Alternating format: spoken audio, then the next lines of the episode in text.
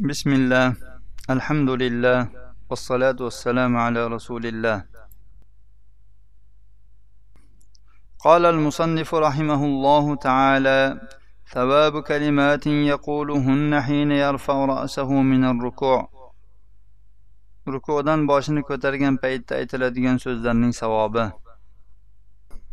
عن رفاعة بن رافع الزرقي رضي الله عنه قال كنا نصلي وراء النبي صلى الله عليه وسلم فلما رفع رأسه من الركعة قال سمع الله لمن حمده.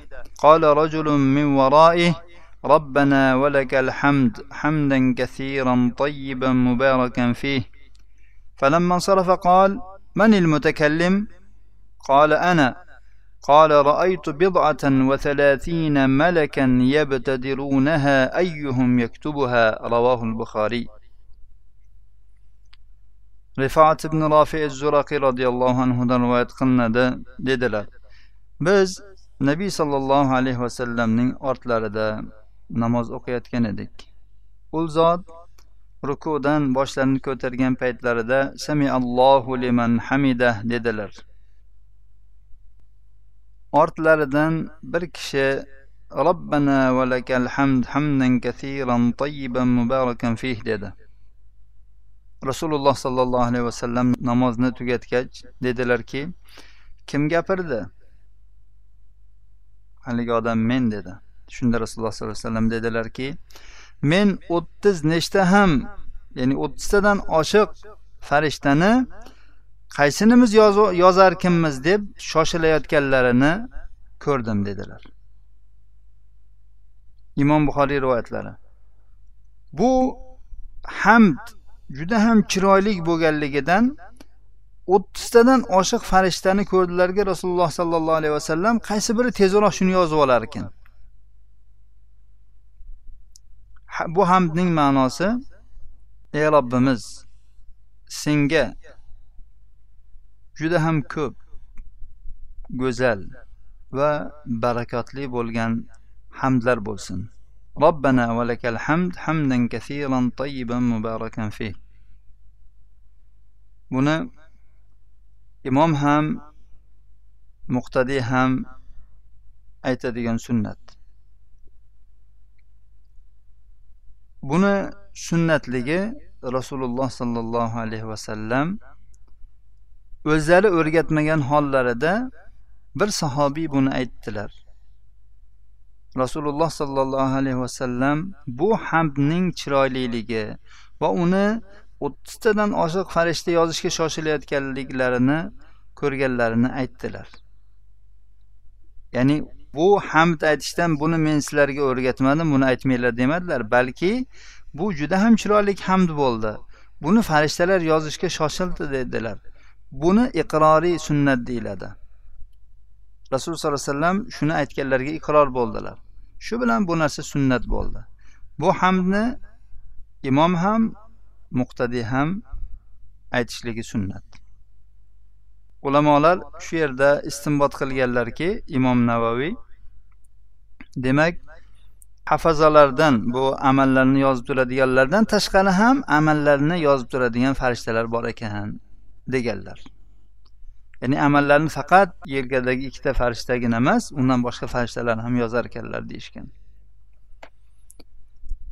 وعن ابي هريره رضي الله عنه ان رسول الله صلى الله عليه وسلم قال اذا قال الامام سمع الله لمن حمده فقولوا اللهم ربنا لك الحمد فان من وافق قوله قول الملائكه غفر له ما تقدم من ذنبه وفي رواية فقولوا ربنا ولك الحمد. رواه البخاري ومسلم. أبو هريرة رضي الله عنه دان رواية خندا رسول الله صلى الله عليه وسلم ددلر إمام سمع الله لمن حمده دسا سزلر اللهم ربنا ولك الحمد دينلر. سمع الله لمن حمده.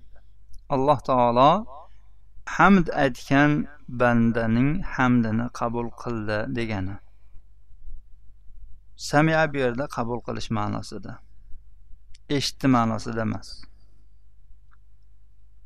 Har bir hamd aytgan odamning hamdini alloh taolo qabul qiladi. Buni eshitgan paytda kim hamd aytgan bo'lsa alloh taolo qabul qiladi degan gapni eshitgan paytda allohimma robbana lakal hamd deymiz. Ey parvardigor robbimiz senga hamd bo'lsin deymiz. Hamd aytamiz. Rasululloh sollallohu alayhi vasallam aytdilarki kimning so'zi farishtalarning so'ziga malaikalarning so'ziga to'g'ri kelib muvofiq kelib qoladigan bo'lsa uning o'tgan gunohlari kechiriladi. Bir rivoyatda robbana valakal hamd denglar deyilgan. Vov bilan. Avvalgisida robbana lakal hamd edi. Bunisida robbana valakal hamd. Bunisini aytsa ham allohimmasini qo'shib aytsa ham hammasi joiz hammasi sahih hadislarda vorid bo'lgan. Demak bu samiallohu liman hamidani eshitgan paytda farishtalar ham robbana allohimma robbana va lakal ham deyishar ekan. Biz ham o'shalarga muvofiq samiallohu liman hamidan eshitishimizga robbana va lakal hamd aytadigan bo'lsak inshaalloh buning savobi o'tgan gunohlarimiz kechirilar ekan savabu solati fil jamoa jamoatda namoz o'qishning savobi haqida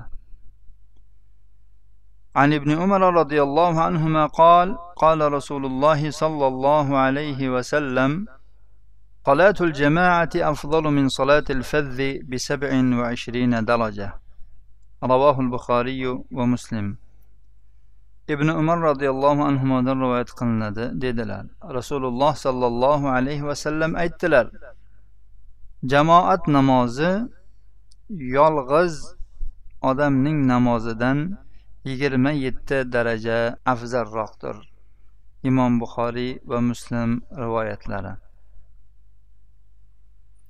وعن أبي هريرة رضي الله عنه قال قال رسول الله صلى الله عليه وسلم صلاة الرجل في جماعة تضعف على صلاته في بيته وفي سوقه خمسا وعشرين ضعفا وذلك أنه إذا توضأ فأحسن الوضوء ثم خرج إلى المسجد لا يخرجه إلا الصلاة لم يخط خطوة إلا رفعت له درجة وحط عنه بها خطيئة. فإذا صلى لم تزل الملائكة تصلي عليه ما دام في مصلاه ما لم يحدث. اللهم صل عليه اللهم ارحمه. ولا يزال أحدكم في صلاة ما انتظر الصلاة. وفي رواية اللهم اغفر له اللهم تب عليه ما لم يؤذي ما لم يحدث فيه. ravohul buxoriyu va muslim. Abu hurayra roziyallohu anhudan rivoyat qilinadi dedilar. Rasululloh sollallohu alayhi vasallam aytdilar kishining jamoatda o'qigan namozi uyida va bozorida o'qigan namozidan yigirma besh barobar ziyoda qilinadi.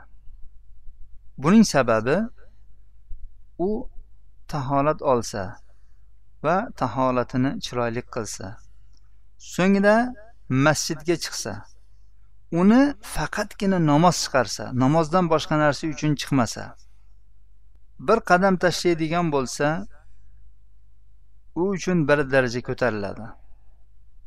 Undan bir xato o'chiriladi. Namoz o'qisa farishtalar unga modomiki u namoz o'qigan joyda o'tirar ekan modomiki u taholatini buzmagan bo'lar ekan. Allohimma solli alayhi allohimma arhamhu deb duo qilib turadi. Ey olloh unga o'zing salovat aytgin. Ey olloh uni rahm qilgin.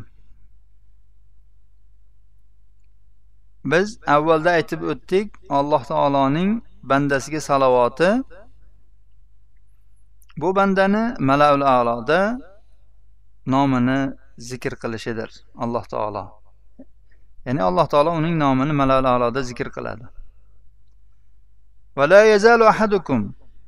Sizlardan biringiz namozni kutib o'tirar ekan namozdadir. Boshqa bir rivoyatda kelganki farishtalar nima deb duo qiladi? Ey parvardigor buni mag'firat qilgin. Ey parvardigor uni kechirgin deb turadi malam yuzi modomiki u ozor bermagan bo'lsa va tahoratini buzmagan bo'lsa imom buxoriy va muslim rivoyatlari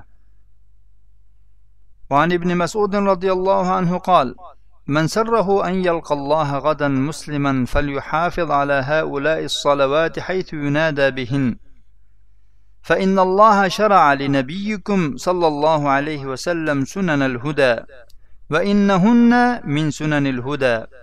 ولو أنكم صليتم في بيوتكم كما يصلي هذا المتخلف في بيته لتركتم سنة نبيكم ولو تركتم سنة نبيكم لضللتم.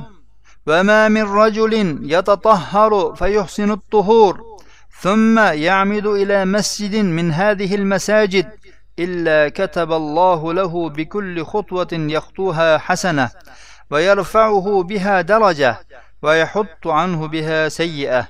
ولقد رأيتنا وما يتخلف عنها إلا منافق معلوم النفاق. ولقد كان الرجل يؤتى به يهادى بين الرجلين حتى يقام في الصف. وفي رواية إن رسول الله صلى الله عليه وسلم علمنا سنن الهدى وإن من سنن الهدى الصلاة في المسجد الذي يؤذن فيه رواه مسلم ibn masud roziyallohu anhudan rivoyat qilinadi dedilar kimni ertaga alloh taologa musulmon holatda yo'liqish xursand qiladigan bo'lsa sevintirsa u odam mana bu namozlarni ularga azon aytiladigan joylarda ado etsin muhofaza qilsin. Azon aytiladigan masjidlarda o'qisin. Alloh taolo payg'ambaringiz sollallohu alayhi vasallamga hidoyat sunnatlarini joriy qildi. Farz namozlarini jamoatlarda o'qish hidoyat sunnatlaridandir. Agar sizlar mana bu uyda qolib o'quvchi singari uylarda namoz o'qiydigan bo'lsanglar sizlar nabiyingiz sollallohu alayhi vasallamning sunnatini tark qilgan bo'lasizlar. Agar sizlar nabiyingiz sollallohu alayhi vasallamning sunnatlarini tark qilsangiz albatta adashib ketasizlar. Sunnatni tark qilsangizlar adashasizlar deyaptilar. Sunnatni tark qilinsa endi sunnatga amal qilaman deb harakat qilayotgan odamni shu qilayotgan sunnatidan qaytargan odamchi sunnatga amal qilaman deyayotganlarni ularga har xil nomlarni har xil laqablarni yopishtirayotgan odamlarchi? Ular adashishga yaqinroq emasmilar? O'ylaylik fikrlaylik. Ibn masudning bu gapirayotgan gaplari juda ham muhim. Payg'ambar sollallohu alayhi vasallamning sunnatlari ya'ni jamoatda namoz o'qishni sunnat deyaptilar. Shu sunnatni tark qiladigan bo'lsanglar sizlar adashib ketasizlar deyaptilar. Zalolatga ketasizlar deyaptilar. Hozirgi paytda jamoat namozi juda ham bee'tibor bo'lib qolgan. Xayr borishi mumkin peshinga borishi mumkin qaysidir bir namozga borishi mumkin. Aksar holatda peshin jamoat bilan o'qiladi fajr namozi xufton namozi qolgan namozlar jamoatda o'qish bu juda ham muhim. Quyida hadislarda keladi.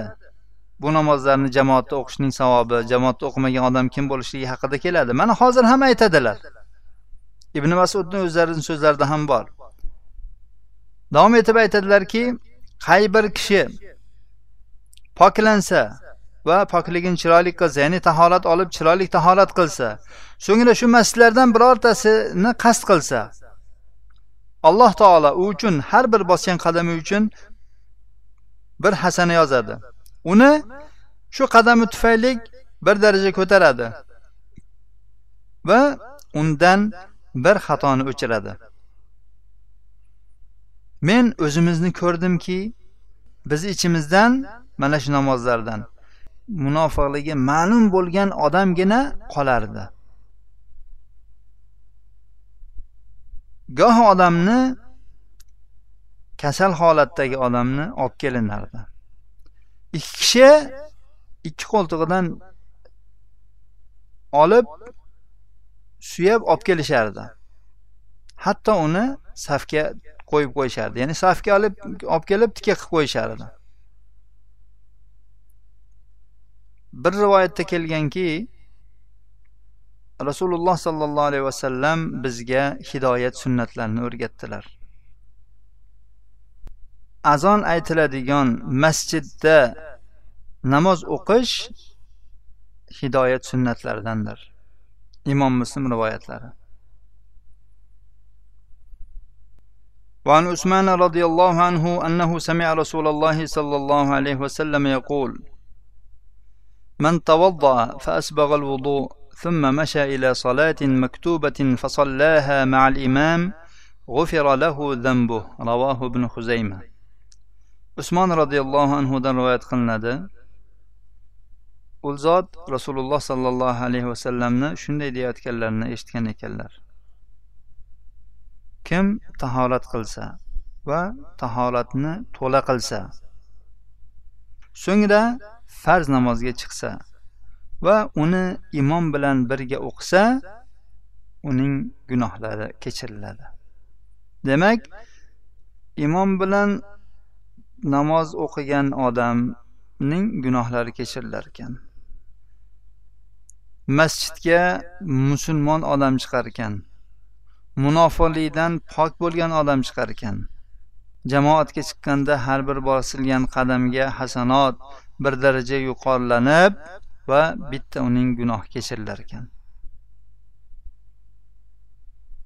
Inshaalloh bu bobdagi hadislarni inshaalloh keyingi darsimizda o'qiymiz. alloh subhanahu va taolo o'qib o'tgan hadislarimizga amal qilishga muvaffaq aylasin barchalarimizni namozlarini o'z vaqtida va jamoat bilan masjidlarda ado etishlikka muvaffaq aylasin هذا وصلى اللهم على نبينا محمد وعلى آله وصحبه وسلم